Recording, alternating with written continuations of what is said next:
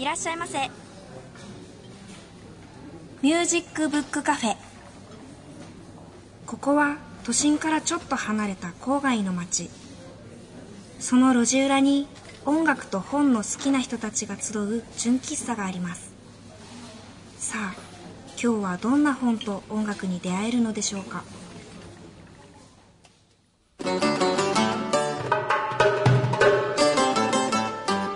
皆さんこんにちはミュージックブックカフェのほのかです。今日は一期一会のエピソードを話したいと思います。私大学2年生の時にピアスホールを両耳に一つずつ開けたんですけどその少し後くらいかなあるピアスを見つけたんです。そのピアスは細い小ぶりの楕円で中心に砕いた貝殻が埋め込まれているデザインでした。こうゆらゆら揺れるといろんな方向に光が反射して黄色っぽくなったり紫っぽくなったり青っぽくなったりするんです。とっても綺麗でそのピアスを見た瞬間ピアスホールが安定したら最初にこれをつけたいって思ったんですけどちょっと高くて。それとその時持ち合わせがなかったのでまたの機会に買いに来ようと思ってその日は店を出たんです。しばらくしてそのお店にもう一度行ったんですが残念なことにピアスはもうなくなってしまってたんですよね。優しい店員さんが他の店舗に在庫がないかって調べてくれたんですけどどうやら私がその日見たピアスが最後の1個だったらしくて。こうなんですかね。人だけでなくって物にも一期一会があるんだなぁと痛感した出来事でした。ピアスホールを開けてから2年くらい経ってるんですけど未だにそのピアスが忘れられずにいます。諦めが悪いですよね。でもそれほどに素敵なピアスだったんです。うーん衝動買いはあまりしたくないんですけどそれでもこれだと感じたものはその場で買うべきなのかなと思いました。もう二度と出会えないかもしれませんからね。ではそろそろミュージックブックカフェオープンです。最初のコーナーはこちら。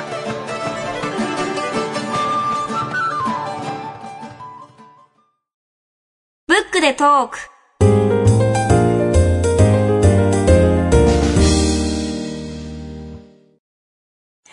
本日のゲストは7月12日に3作目となるニューアルバム世界はここにしかないって上手に言ってをリリースしたソングライターデュオモノンクルのお二人ボーカルの吉田沙羅さんとベーシストの角田隆太さんです。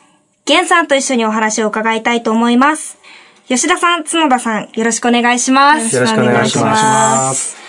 角田さんは以前この番組に出ていただいた、はいえー、リュート奏者の角田隆さんの息子さんということで。そうなんですよ。親子ですいませんね、なんか。いやいや、ありがとうございます。実はね、さっきもちょっと話してたんですけど、はい2004年に角田隆さんと、まあ、ソプラノの畑野睦美さんっていう方の二人の本を作った時に、私それを担当してて、角田さんのお宅に伺った時に、楽器の写真とか撮ってた時に、んなんかぼーっと現れた人。がいて、それがですね、まあ2004年だからあれ、高校生ですかね。ぐらいでしょうかね。2004年高校生ですね。ああ、13年、3年前にね。うん。まあ、お会いしてるんですけど、あ。まあ、でも、あの、その時には多分起きてきたっていう感じで、周りのことはよく分かってなかったんじゃないかと思いますが、はい。それで、2011年に、まあ、これはあの、ミニアルバムっていう形で、まあ、ゼロ作目っていう感じですかね。そうですねあの、サラっていう名前の、えーアルバムを出されて、で、2013年にファーストアルバム、えー飛ぶ者たち、這う者たち、歌う者たち。はいそして2014年にセカンドアルバムの南へ。で、3年経って、あの、3年ぶりのアルバムっていうことで、はい3作目で、世界はここにしかないって上手に言ってというアルバムを出されて、今は、えっ、と、インストアイベントとかをこなされてる感じそうですね。まあ、プロモーショはいン活動みたいなのいろいろやってますね。なるほど時期としては。なるほどはい。で、21日からツアーが始まると。はいはい21日からですね。はい。まあ、とにかく、まず一曲聴いていただきましょう。はいはい。はい。それでは、モノンクルの花火です。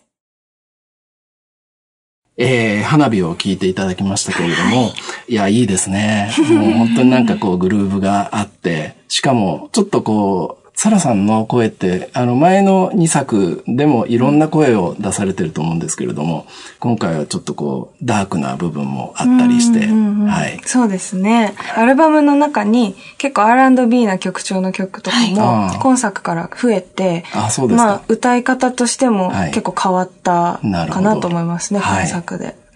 はい。そして今日はですね、まあ、うちのこのミュージックブックカフェっていうことで、本を持ってきていただいたんですけれども、ちょっとご紹介いただいていいですか？はい。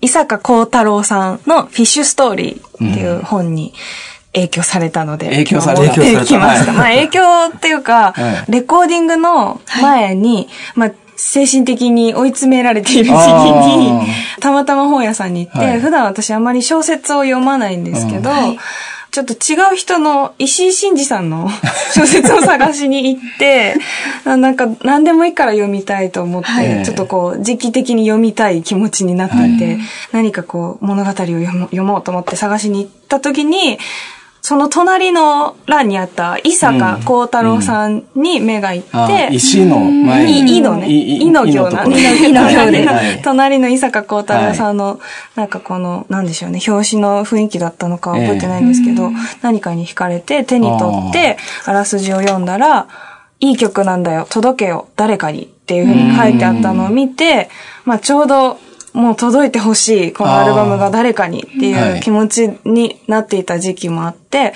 もう安易にこれを書きこうと思ったっていうところから、まあ、久しぶりに小説を読んだんですけど、えまあ、なんで内容ももちろんすごく好きなんですけど、はなんかこのあらすじだけですごい後押しされた気持ちになって、まあえ。、この本を持ってきました。あの、それで救われました？救われました。そうですか。うん、やっぱ、ええ。内容もなんかどこまで喋ったらいいのかわからないんで、えちょっと触れづらいんですけど、ね小説ですからね。小説だから、あんまりネタバレしないようにしたいですけど、ええ。やっぱりその、まあミュージシャンにある、なんなんて言うんだろう、ちょっと、こう誰かに届いてほしいっていうのが、届いている。なるほど。という、ええ言うと簡単、はい。はい。そうですえね。えまあなんかミュージシャンに限らず僕が読んだ感想ですけはど、何かこう、自分の仕事に意味があるのかなって思ってる人あに非常にこう届くああ、いい話だなと思いますね。話ですね、それは。これ、うん私ももちろん読んだんですけども、曲がね、いろんな時代をこう経て、はい。それで、まあ、それぞれの時代にはなんか関係があるのかないのかちょっとよくわからないんだけれども、その曲が、まあ、いろんな時代を経て、曲がそれぞれの時代に影響を与えていくっていう話なんですけども、レコーディングの時ってね、最初から変な話になっちゃうかもしれませんけど、レコーディングの時にこれってそのプロデューサーの人と、えっと、そのバンドの葛藤みたいなものがあるじゃないですか。なんかそういうようなことっていうのはあったんですか？うーん、そうですね。レコーディング前にありましたね。あレコーディング前に。まあレコーディング中はええ。菊池さんってあんまりいらっしゃらないので、スタジオには。あ、菊池成吉さんあそう。今回のはい。ドラマさんはい。大変高名な。ええ。ええええ。まあなので、そのどんなアルバムを作るかみたいな、この曲をどういう風にしていくかみたいな、打ち合わせの時に、あの、なんでしょうね、まあ僕たちの考えてることと菊池さんの考えてることが合わない時っていうのももちろん当たり前ですけど、ね。なきゃいけないと思うんですけどね。はい。はいないといらないですからね。そう。まあそういうことはありましたけどね。それでこう、スタジオの中でね、んあの、まあそういう葛藤がっていうような場面っていうのは特になかったですか？そうですね。いや、そうですね。スタジオの中ではすごいいい感じにさばいていった感じがああ、そうですか。ありますね。今回17人ぐらいゲストを入れて、ああ。17人。そうなんですよ。すごい多いじゃないですか。それでこの人に2時に来てもらって、この人に3時に来てもらってなるから、その時間の間にいいテイクを出して、こう次にどんどん進行させていかないといけないので、あんまりこう考えてる時間もないんですよね。はい。ああ、どうしようかな、こっちかな、こっちかなって思ってられなくて、今のベストっていうのをこう瞬時に判断して、どんどんやっていかないと、さばいていかないといけないので、まあそういう意味ではいいレコーディングだったんじゃないかなと思うね。ペース配分とかそういうのも。なるほどね、んレコーディング入る前にこの本を読んどいてよかったかもしれないですね。そうですね。まあ、まさにこの本の状況がレコーディング前に、ええはいまあ、起きていなるほど起きていたっていうか、ちょっと重なる部分があって、ええええそういう意味でもすごい救われました。はい頑張ろうって思ったっていうか。んいや、本当にね、これあの、頑張ろうって思う話だよね。そうですねほのかちゃんも。はい、全部読みまました。はい。どうでした？いやもう、最初はさっきゲンさんも言ってた通りに、こう、こう登場人物が、こう、主軸が変わっていくじゃないですか。はいどんどんで。ええこれって、あれ短編だったのかなって一瞬思って最初2作目はい途中ぐらいで、はいあ、短編じゃないっていうのに気づいて、ええええで、最終的に、あ、これもどこまで話していいのかわからないですね。ええでもす、救われる？救われる。救われますね。はいなんか、いや、これもう文庫の裏に書いてあるからいいよ。んあ大丈夫ですか？世界を救うんですよね。そう、そうなんですよ。そうそうそう。そうなんですよね。はい売れないって言ったらおかしいですけど、はいはい売れないこのロックバンドのね、一曲が回り回って、うん巡り巡って、最終的には大きい影響が世界を救う。含含めてしまうけど。熱い話ですよね。夢のある話ですよね。私普段あんまり小説を読まないんですけど、うんワンピースっていう漫画は好きで、えよよくええ読んで,、るんですけど、はいそういうちょっと熱さがあるので、ワンピース好きな人にも読んでほしい。えなるほど。漫画が好きな人にも読めるかもしれないなって思いました。はい確かにね。確かにそうですね。漫画とかなんかこう場面が移り変わっていく感じっていうのは映画のような感じもね、そうですねありますしね。で、この僕が思ったのは、まあそのストーリーもそうなんですけど、この、もともとそのババンドが曲を載せようとした詩っていうのがね、あの、僕の孤独が魚だとしたら、そのあまりの巨大さと獰猛さに、クジラでさえ逃げ出すに違いないっていう、ちょっと変わった詩があって、なんかね、これがね、まあ、サラさんが紹介してくくださったってこともあるんですけど、モノンクルの詩の世界にな、なんかすごくこう共通点を感じてしまって、うんうんうん特に前作までの感じですよね、きっとね。確かうねん。確かにそうですね。うん。ええ。それと、あとはその、まあ正義の味方が出てくるじゃないですか。うん。まあ、っていうか、全部ね、その、んなんていうか正義の味方っていうものがこう出てくるような熱い話ですよね。で、それがすごくこう、なんかね、こう、音楽にこう、夢を託してるっていうか、そこの熱さっていうのが、モノンクルの、あの、音楽に、まあ、やっぱり聞きながら読んでたんですけど、そんな感じがしました。ありがとうございます。なんかそういうあの、誰かに届けよとか、あとは自分の全く知らない人にこう、曲が届くっていうことについてどういうふうに思われます？うーん、なんか、このアルバムを出して、初めてっていうわけではないですけど、すごく実感することの一つで、えなんか知らない人に届いているっていうことは素直にうれ嬉しいうんうんうん。ですね。なるほど。嬉しいし、ちょっとびっくりするっていうか。ああ、今回初めてなんだ、むしろ。初めてじゃないか。毎回そういう、毎回、ねうん。でもすごく、ねええあの、本当に今作はすごいたくさんの人に届いているのを、はいあのメ、メディアというかあ SNS とか、出されてからね。もう、ええいろんなところで目にするので、すごく嬉しいと思ってます。なんかそういう中で、やっぱりこの本にあるように、何かが変わったりとかね、聞いてる人の中でね、そういうことって多分あると思うんですけれども、あの、何かこう曲を書いてる時なんかにそういうことってかん考えて書かれたりっていうことはありますか？誰かに届くようにっていうことですか、ええそうですね。そういうことは考えないですね。あ、なんかむしろ、あの、誰に向けて書いたりしてますか？ああ、なるほど。誰に向けて、ええ。素晴らしい作品に向けて書いてああ、ます。なるほど。あなるほど。はい。あの、素晴らしい作品になるようにっていうことですね。そうですね。まあ、もうちょっとかっこいい言い方をすると、今までのその音楽の歴史うん。の一部ほうほうほうほうとして、これから自分の作品が出るわけですから、その歴史のために書いてるみたいなところはあるかもしれない。やっぱ熱いですね。かっこいいですね。熱いよね。いや、実際に、あの、僕もそれすごく感じるんですよね。あの、特にやっぱり、角田さんの、まあ、前作までがやっぱり顕著だったんだけども、その、保音アレンジとかね、そういう、すごくやっぱりこう、緻密に、今までのなんか、こう、ジャズの歴史をこう、丸ごとこう、引き受けてるような感じの、熱さというかね、なんかその意気込みっていうかそういうものをすごく感じるので。嬉しい。えーそうしましたら、えー、また後半にもフィッシュストーリーの話をはじめ、はい、それからモノクルの話を伺っていきたいと思うんですけれども、えっ、ー、と、もう一曲、今度のニューアルバムのタイトル曲ですよね。はい。はい、そうですね。はい。これは、えー、サラさん、どういうあ、この曲ですか？はい。この曲を作ったのは角田さんなんですけど、はい、まあ、聞きどころとしては、はい、まあ、私がたくさんいる。たくさんいる、はい。コーラスアレンジを自分でしていまして、あのなるほど。歌がたくさん入ってる。そうですね。そう。う歌がめちゃめちゃ、はい、ななんだろう。大きく出てて、はい、いろんなパートがあって、はい、フェイクを入れてっていう、まあ、結構、その即興で歌ったものをそのまま撮っている部分が大きくあって、すごく短いですよね。そうですね、短い。はい、すごく短い中にたくさんいる。ですけど、すごく凝縮された、えー、恋愛の曲です。なるほど。はい。はい。それでは、モノンクルで、ここにしかないって言って、です。アルテス、インフォクリップ。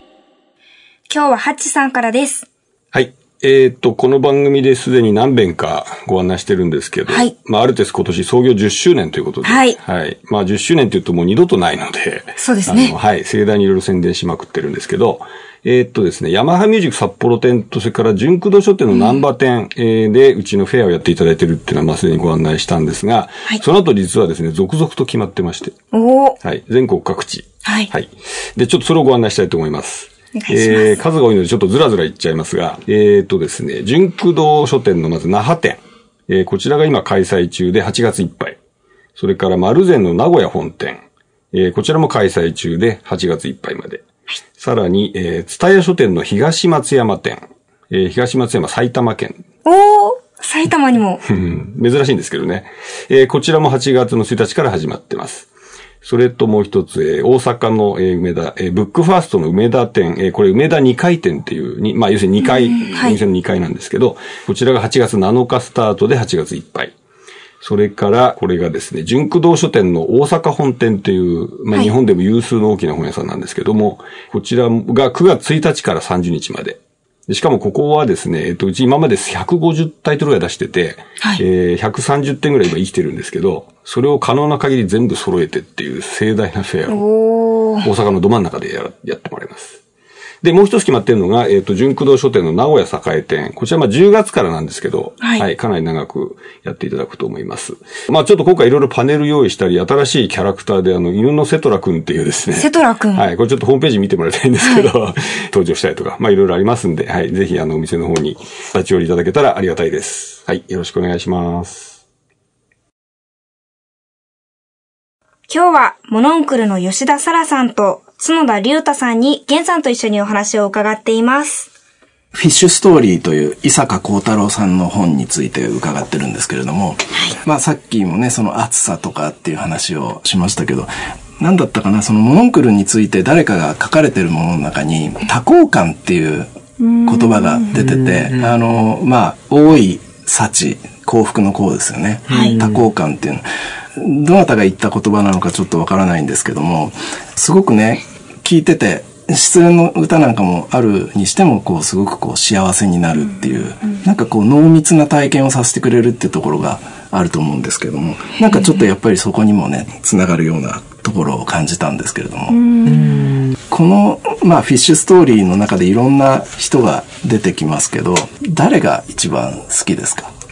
お誰が一番好きか、うん、この中でねあの、えーまあ、バンドのメンバー、うん、あとはプロデューサーとかマネージャーの人とかね、ね、出てくるじゃないですか。そうですね。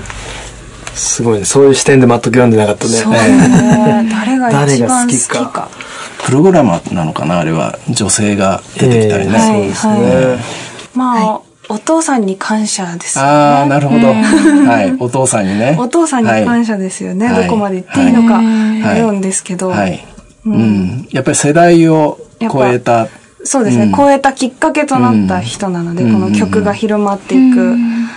そういう意味では、まあでも好きと言われるとちょっと違うけど。好きと言われると違うけど、はい感謝ですね。感謝ね。はい。いや、わかります。すごく。うん誰が好きですか？そうですね。でもそれこそ感謝っていう意味で言うと、詩人の人が感謝されるべき、はいあ一番最初のね一番あ最初の詩をね、書いたね。そう、これ調べたんだけどね、別に実在の詩人なのかどうかもちょっとわかんなかった。じゃなさそうですよね。じゃないですよね、うん多きっとね分。。まあ、伊坂さんなんでえすかね。ええええええ伊坂さんですそうですはいね。伊坂さんに感謝。一番最初はそこですね。そうですね。まあ伊坂さんに感謝かもしれで、ない。伊坂さんに影響を与えた、その他の詩人とか、小説家に感謝っていう話になっていくんでしょうね。どこまでも遡ってそう、歴史の話になって話になっていく。そう。なるほど、そういう意識がね。うん、なるほど。まあ結構ね、どの人もいい人が出てくるけれども、あの、なんかこう、世の中がこう、いいか悪いかってこう聞かれたら、もういいっていう方にかけるっていう感じの人がね、あんの、多いというかね、そんな感じがするんですけどね。やっぱなんかそこのところもね、僕はやっぱりモノクロを聞いてて、あんの、感じるところにこう、あつながるんですけどね。これ似てるという似てますね。うんそうですね。はい。なんかそういう意味で、全部いいようにこう、なんだろう、話が進んでいくじゃないですか。うんはいはいそこも、なんていうか、本当とは違う。世界の本来の姿とはちょっと違うじゃないですか。はいそういう意味でも、フィッシュストーリーっていうか、裏話なんだなっていうふうにすごい思ったなるほど。んですよそう、ね。フィッシュストーリーっていうのはね、英語で、ホラ話っていう話で、あん。の、まあ、そこも、あの、出てはくるんだだけれどうも、ん。まあ、ホラ話なんだけれども、人を幸せにするホラ話っていうかね。積極的に騙されてほしいというようなね、形ですよね。そうですよね。で、そこがモノンクルの今回のね、あの、世界はここにしかないって上手に言ってっていうタイトルともちょっと絡んでるんですけど、まあう、まくつなげたね。そうでしょ？尊敬する。思いついちゃったからいやあの曲はね、あの、いや、女性が作った、だからサラさんが詩を書いたのかなと思ったんだけど、違うんですよね。違うんですよ。うん。そう。で、あの、さっきかけていただいた、こはい。こにしかないって言って、はい。この曲の中に出てくる歌詞を今回アルバムのタイトルにしていて、はい。はい。それが世界はここにしかないって上手に言ってなんですけど、それがある意味嘘っていうか、上嘘をつく手に言うってことだからね。上手に嘘をついてって、世界はここにしかない、はいそんなはずはないのに、はいそういうふうに言ってほしいって嘘をついてっていう意味で、ホラが重なっているなるほど。っていや、そこに重なるとは思わなかったですね。つながってますつながりましたね。ええ美しく。そう。だから、その、レコーディング中に会ったっていうね、出会ったっていうのもそういうことだったんだよね。そうだね。そうだね。なるほどね。いや、美しいですね。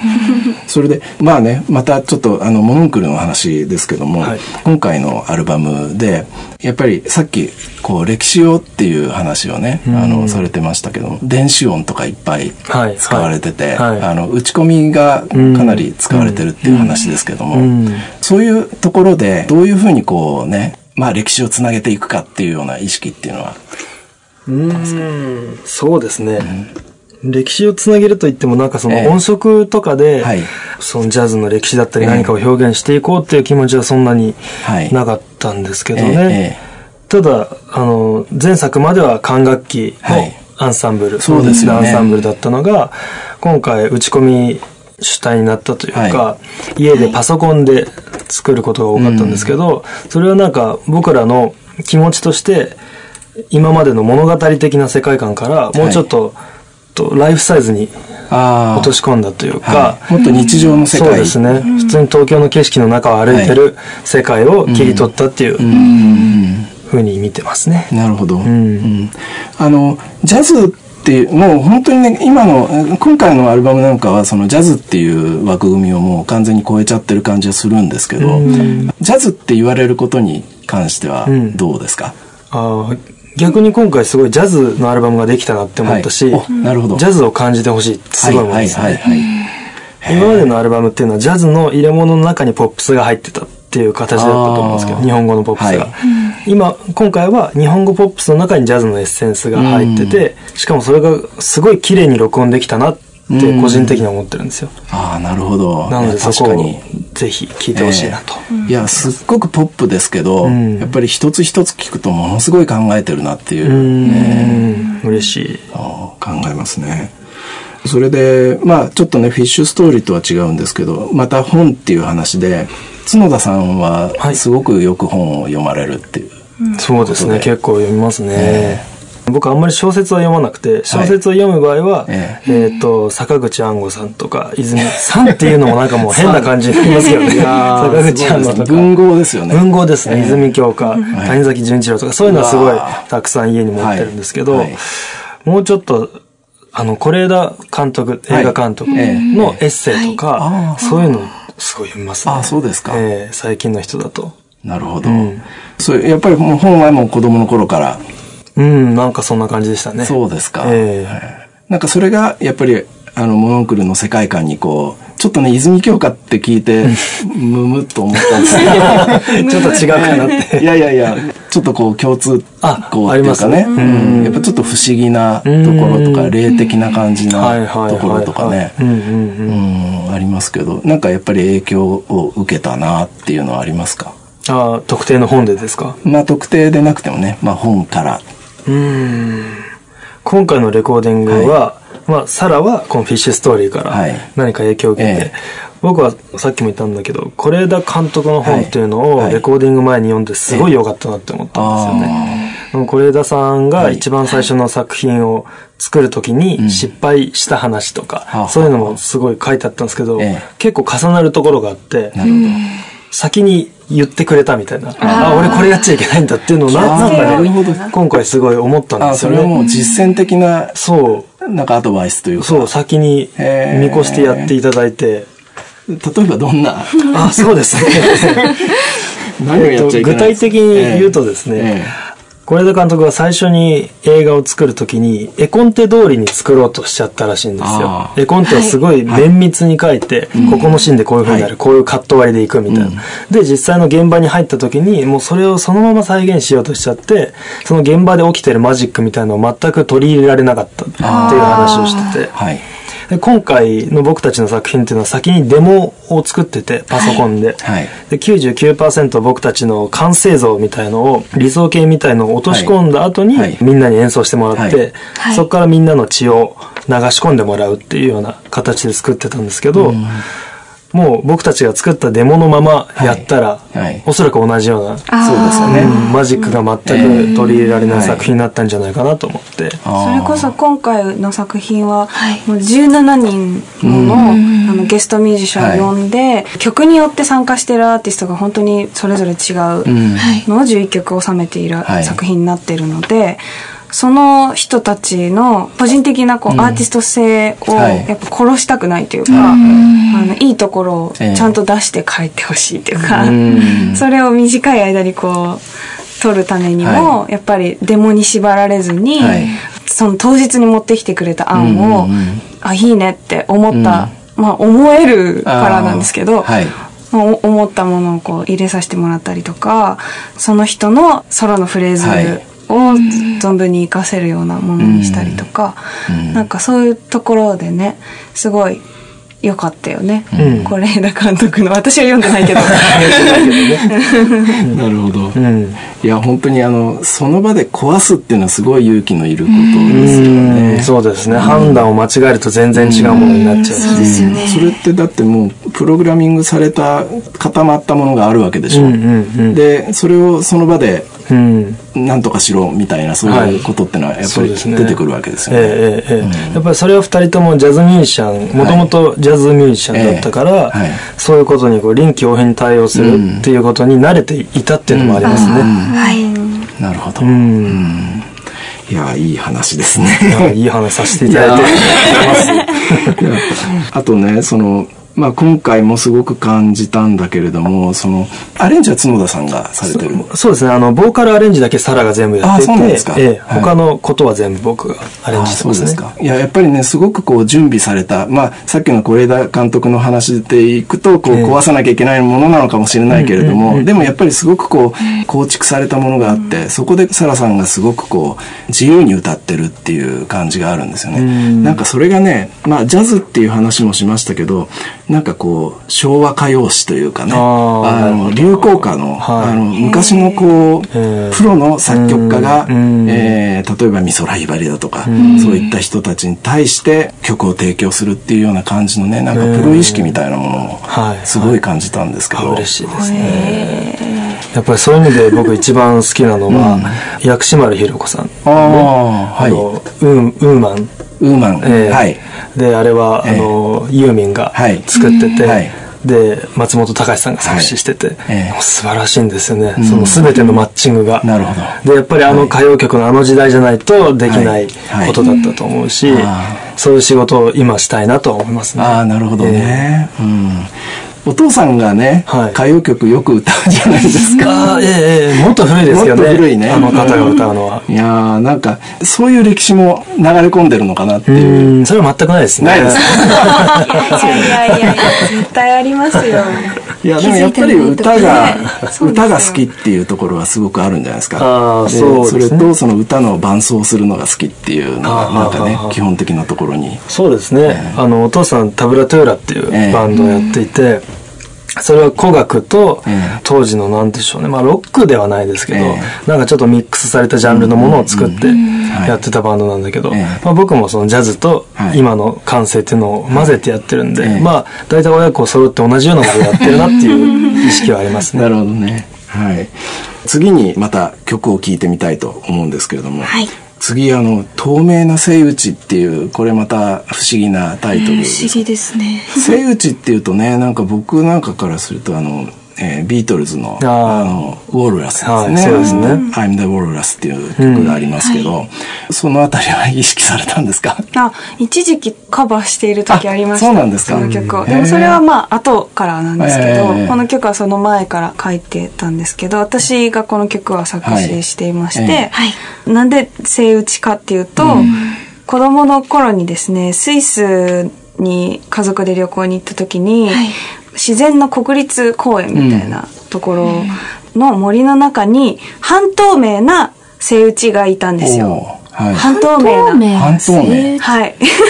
まあ、あの、子供にしか見えないやつかもしれないね。あが、あの私には見えてしまった。た。経験がありまして、で、まあ、隣にいる両親に、ねえねえねえとか言って、言っても、二人には見えてないんですよね。全く。はい。っていうのを、まあ、子供の頃に経験して、はい。それが、まあ忘れてたんですけど、こうこの頃になってこう思い出されてきて、ー。あれは何だったんだろうなっていうところでこうずっと引っかかってたのが、えいろいろとこう消化されてこの曲になったっていうか、なるほど。なんかちょっとこう、語呂っていうかそういうものがいい、響きがいいからっていう感じではなくて、実際に起こったことだったんですね。まあそうですね。これは透明な手打ちですけど、ええ。私が見たの半分透明。半透明。ちょっと透実けてる際は、奥が実際はそう、なんか本当トトロみたいな、白、白っぽいあの、鳩とか、こう、大きめな鳥サイズの、こういう、なんていうの、大きめな鳥サイズセイウチのヒレのついてる半透明な、まあこれそんなにラジオでえ言う話じゃないかもしいれない。やー、でもそ個れ人的なは、話すぎてあれ、いや、でもそのビジュアルがちょっともう頭にインプットされましたので、これを聞くとちょっと、はい。それ、半透明なセイウチを。まあそれはもう実際はもう、う見えないんですけど、大人になってしまったし、うん。スイスじゃないし。でも、やっぱりこう、その時の、なんでしょう、その妖精だと思ってて、私は。うんその見えないものに、ちょっと助けを求めているっていうか、あそういう精神的に大変な時とかに作った曲で、ーはい。そうですね、はい思い入れがはいすごい深い曲じゃあです。、半透明な セイウチを思い浮かべながら聞いていただきます。はい。はい。モノンクルで透明なセイウチです。はい、透明なセイウチを聞いていただきました。えー、もう最後になりますけれども、モノクル、これからツアーが始まるっていうことで、はい。あの、えっ、と、どんな感じでそうですね。えっ、と、ツアータイトルはですね、世界はここでしか聴けないってツアーっていう、ちょっと、あの、アルバムタイトルとかけている、なるほどはい。粋な、はい。ツアーなんですけど、名前で。今回は4カ所回ります。えー、1カ所目が8月21日に京都のラグ、そして22日神戸バリット、23日は名古屋の徳蔵、そしてツアーファイナルが8月25日東京の大観山ユニットにて、えー、スペシャルゲストに菊池成吉さんなど、その他もろもろお呼びして、はい、はい。大編成で、えー、ライブをします。ぜひお越しください。はい。よろしくお願いします。よろしくお願いします。今日は、えー、モノクルの吉田沙羅さんと角田隆太さんにお越しいただきました。どうもありがとうございました。ありがとうございました本日ご紹介した伊坂幸太郎著フィッシュストーリーは新潮社より好評発売中です。今月の平積み本。えーはい。今月の平積み本。今月ご登場いただくのは、えー、純駆動立川高島屋店の店長さんでいらっしゃいますと、下田博之さんです。えー、下田さんはい。どうぞよろしくお願いします。よろしくお願いします。えー、下田さん何を選んでいただいたんでしょうか？はい、えー、とですね、ちょっと少し前の本なんですけれども、えー、と、タイトルがナイロン100%、80年代渋谷発ポップカルチャーの源流というタイトルの本ですね。はい著者が、あの、バルボラさんという、えーライターの方ですね。はい。はい。すごいデータ収集で有名な方ですよね。データ収集で。そうですね。最近もいろいろあの、アクション坊さんからえ僕たちのインターネット誌という、はいはいはい、はい、さやわかさんとご一緒に出されたりとかはいされてますけれども、はい。そうですねえっ、と、ナイロン100%っていうのはど、どんな本なのか最初にちょっとご紹介いただけないでしょうか。はい。これがですね、1970年代の終わりから80年代の半ばぐらいまでですね、にあの渋谷にあったいわゆるロック喫茶うん。ということなんですけれども、はいまあ、あの、70年代の終わりのいわゆるロックにおけるパンクニューウェーブムーブメントですね。うんああいうムーブメントのレコード、まあ、カセットテープだったらしいんですけれども、がかかったりとかですね、まあ、日本のあその手のバンドがライブをしたりだとか、その手のこうイベントスペースみたいな使われ方もしていたあの場所だったっていうことなんですけれども、なんかこう内装とかもすごくね、あのテクノなイメージの、それまでの日本の70年代のロックギターとかのイメージとはちょっと違うテイストの場所だったらしいんですよね。そこの、まあ、じゃあ歴史をこう追いかけた本ということですよね。そうですね。そこに関係されてたいろんな方にインタビューして、うんまあどういう場所だったのかみたいなことを考えてるみたいな内容ですね。はいじゃあ、下田さんが、あの、お好きなミュージシャンとかいっぱい出てくる感じなんですか？そうですね。僕は、あの、僕80年代生まれなので、あこのはい。ナイロン100%が、ね、実際に営業してた時は、まだ生まれるか生まれないかぐらいの、あれなんですけど、ええ後追いでパンクニューウェーブみたいな音楽が好きだったので、でまあそういうあのレコードをいろいろ聞いたりとか、本を読んでたら、まあそういう場所があったっていうのは、いろんなところで目にはしてたんですけれども、まあこの本が出て初めて、なんかどういう場所だったのかっていう実態を勉強することができたっていう。例えば、どんなミュージシャンが集まってたところなんですかね。そうですね。なんか結構まあ10年近くあの営業してたみたいなのでいろんな方が関わってるようではあったみたいなんですけれども、代表的なところだとあの戸川淳さんとあか、あはいはい。はいはい、あの佐伯健三さんだったり、ああとあの、そうですね。で、後期の方だとあの、有頂天のケラさん、今、うんケラリーのサンドロビッチさんというお名前で活動されてますけど、ええあとあの、まあ、大月健二さんとか、あの、デザイナーの時は響さんとかいわゆるあの、そうですね、えー日本のニューウェーブ周辺にいたいろんな人たちが、まあ、出入りしてたような場所だったみたいですね。しかもかなり東京ローカルな感じですよね。そう言ってしまえば。東うん京色が強いというかですね。うんあの、やっぱり中身をいろいろ読んでいても、そういう、まあ、その、当時の渋谷の空気感の中で、東京ローカルのニューウェーブシーンで、かつ、まあ、あの、具体的な話題としても出てくるんですけど、いわゆる東京ロッカーズって呼ばれてたような、ちょっとこう、なんていうんですかね、リザードとか、ええ。フリクションとか、そういうバンドがやってて、ちょっとハードで怖いイメージと感じとは違うそうですね、ポップで、まあテクノな感じのバンドだったりとか、そういう関係者たちが集まって、そういうイメージのスペースの中でいろんなことをやっていたっていう場所だったみたいですね。あの、日本のポピュラー音楽についての本で、あの、そういう、なんていうんですかね、はい。ルポルタージュというかドキュメンタリーというか、あの、ノンフィクションっていい本ってやっぱあんまりないと思うんですよね。数がああ。そういう意味じゃ多分貴重な、あの、一冊なんじゃないかなと。そうですね。なんかこう、あんまり確かにその音楽にまつわるその場所についてこう、いろいろ掘り下げていってうん。面白い内容になってる本っていうのは確かにあんまりないかなという気はするので、特にまあ、こういうすごく、なんて言うんでしょう、あの、後に残した功績はすごく大きいと思うんですけど、ええ。当時の知名度とかっていうと、まあ、なかなかニッチな場所というか、ね、その誰もが好きなものではないような場所だったとは思うんですけれども、うんそういうところをすごく、こう、後から、あの、いろんな角度でいろんな人に話を聞いて掘り下げるみたいなことっていうのはすごく貴重な仕事だなとはいはは思いますね。まあちょっと古いんでね、あの、若干手に入りにくいかもしれませんけど、あの、まだ生きてるみたいなので、まあぜひ、皆さんで探してみていただいて、当然島田さんのお店にも、まあ在庫ありますか？そうですね、今、うちにはありますので、はい。はい。えっ、と、はい。出版社はこれ、はアスペクトでしたっけ？そうですね、アスペクトさんですね。はい。じゃあ今日はあの、純駆動立川高島屋店の下田店長にナイロン100%アスペクトから出ている本をご紹介いただきました。えー今日どうもありがとうございました。ありがとうございました。失礼します。今月の平積み本のコーナーでした。次は、野崎陽子の心に効くビタミン本のコーナーです。こんにちは、ミュージックプラントの野崎陽子です。今週のビタミン本は、小野寺誠さんのユーラシア漂白をご紹介します。えー小野寺さんというとですね、音楽ファンには、えーフィンランドでのバイオリンの体験を書いた、白夜の国のバイオリン弾きが有名だと思うんですけれども、散々悩んで、えーこっちの方にしてみました。いや、なんというかですね、正直言ってこれはめちゃくちゃイライラする本です。でも、最高に面白い。えー結構分厚い本なんですけど、あっという間に読み終わっちゃいます。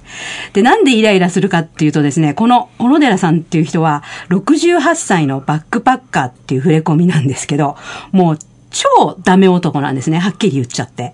で、何に対しても、えー責任を持たない。すべてから逃げるように生きているっていうね。で、もう最初の方にですね、旅は女とするのが一番楽とかいう記述があって、えー、もう私なんか最初からカッチーンって感じで、もう本当怒りマックスなんですけど、まあこういうダメな男に引っかかってはいけない。でもね、あの、小野寺さんめちゃくちゃモテるんです。で、どこにでもとにかく女の人が登場し、女の人の世話になり、小野寺さんもチラチラと胸がでかいとかそんなことばっかり考えてる。でもって、えー、小野寺さんの元奥さん、今の奥さん、今の彼女、旅先で出会う女の人、みんな頭のいい美人な人ばっかり。で、まあね、これは言ってみればね、男の勝手なロマンだと私は思うんです。でも、圧倒的に読ませます。まあ、小野寺さんね、自分の内面を語らせたらね、多分世界一だと思います。で、ご本人もね、あの、書いてるんです。その通りなんだ。実は女の言うことは全て正しい。だからってどうすればいいんだ。なんて書かれちゃうと、えー怒ってる私も何も言えないわけですよ。で、他にもね、結構名言が多いんです、小野寺さん。えー人間のことはさっぱりわからない。一人一人があまりにも違いすぎて、理解を超えているということしかわからない。多分理解することではなく、許すことだ。そして許されることだ。とかね。えーまあ、あと、お金から遠ければ遠いほど自由だなんていう記述もあって、めちゃくちゃ共感できます。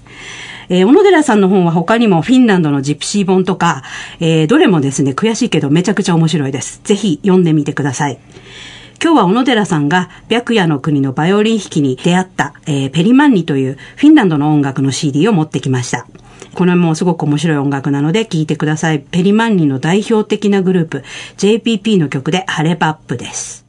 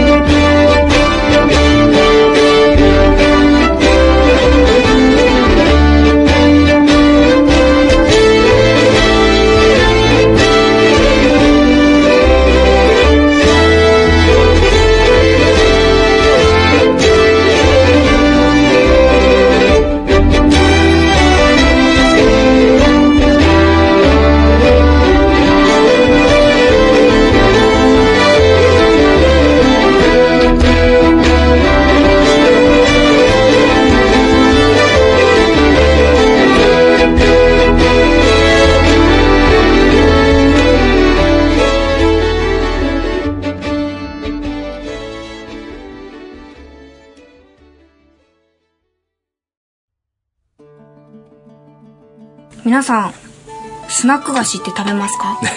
いきなり。いきなり、いや食べんのかなと思って。ハチさん食べないって言ってましたよねあんまり。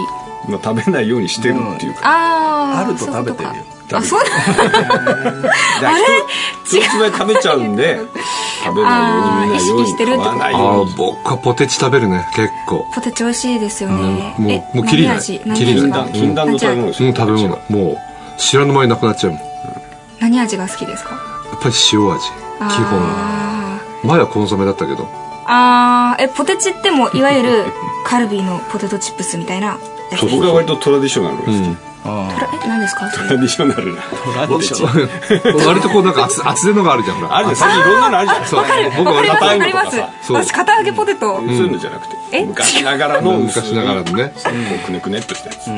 ポテチにもこだわりがありますあゲンさんどうですかゲンさんはそうね。アルフォートとか。ああの、割と引き出しに入ってる。あアルフォートかアルフなんか入ってる？なんか入ってるいやー、うん、入ってるんだけど、でもね、最近ね、なんかあんまり甘いもの食べると、はいジンマシンができるようになっちゃって、へだえから肝臓が良くないのかもしうれない。んだから、うわー辛い、まあ、あの、食べないようにしてます。いや皆さん結まあね構に使ってそういうもんですよ食べないように、年取るのに。